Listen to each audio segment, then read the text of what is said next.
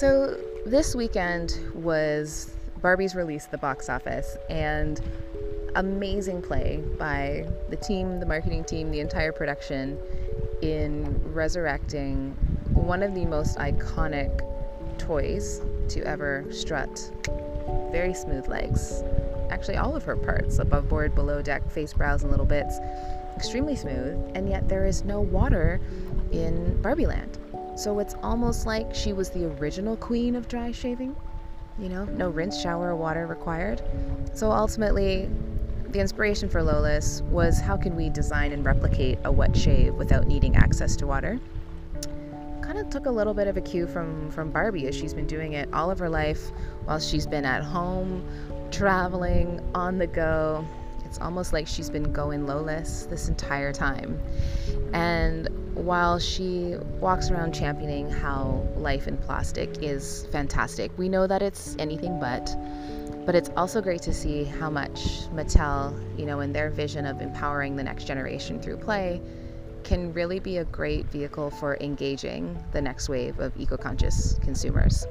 So, one, as you know, when I was young, um, my favorite Barbie was the Ocean Friends Barbie and Keiko. So she came with a whale, the whale from SeaWorld, or not SeaWorld, Free Willy, I guess.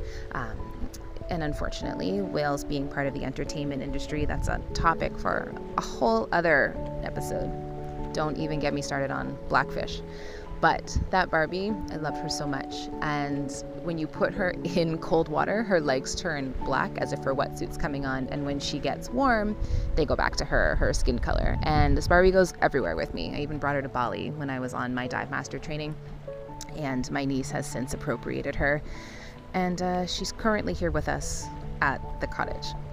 But um, looking at this, this entire line of toys that has been made from plastic, virgin plastic, continuing to have multiple parts, different items of clothing, to see that Barbie has launched a line um, called Barbie Loves the Ocean, which is made from upcycled plastic. And it's a really interesting conversation because we do vilify the use of plastic and our view with Loless is if we're going to use these items, let's use less, and let's what we do use, let's use them responsibly. So until we've come up with a way to completely eradicate all the plastic that exists on the planet, we might as well be turning those into other usable items, and that is the concept of upcycling. And designing for circularity, there's so many different ways to to approach it. Um, obviously, getting to that zero waste pillar is going to be a long-term play uh, but progress over perfection is really what we're loving. So, the fact that one, Barbie doesn't have to deal with water scarcity in her world, and there are no elements in Barbie's world, so she's already living in a loless, a waterless world, not needing water to shave.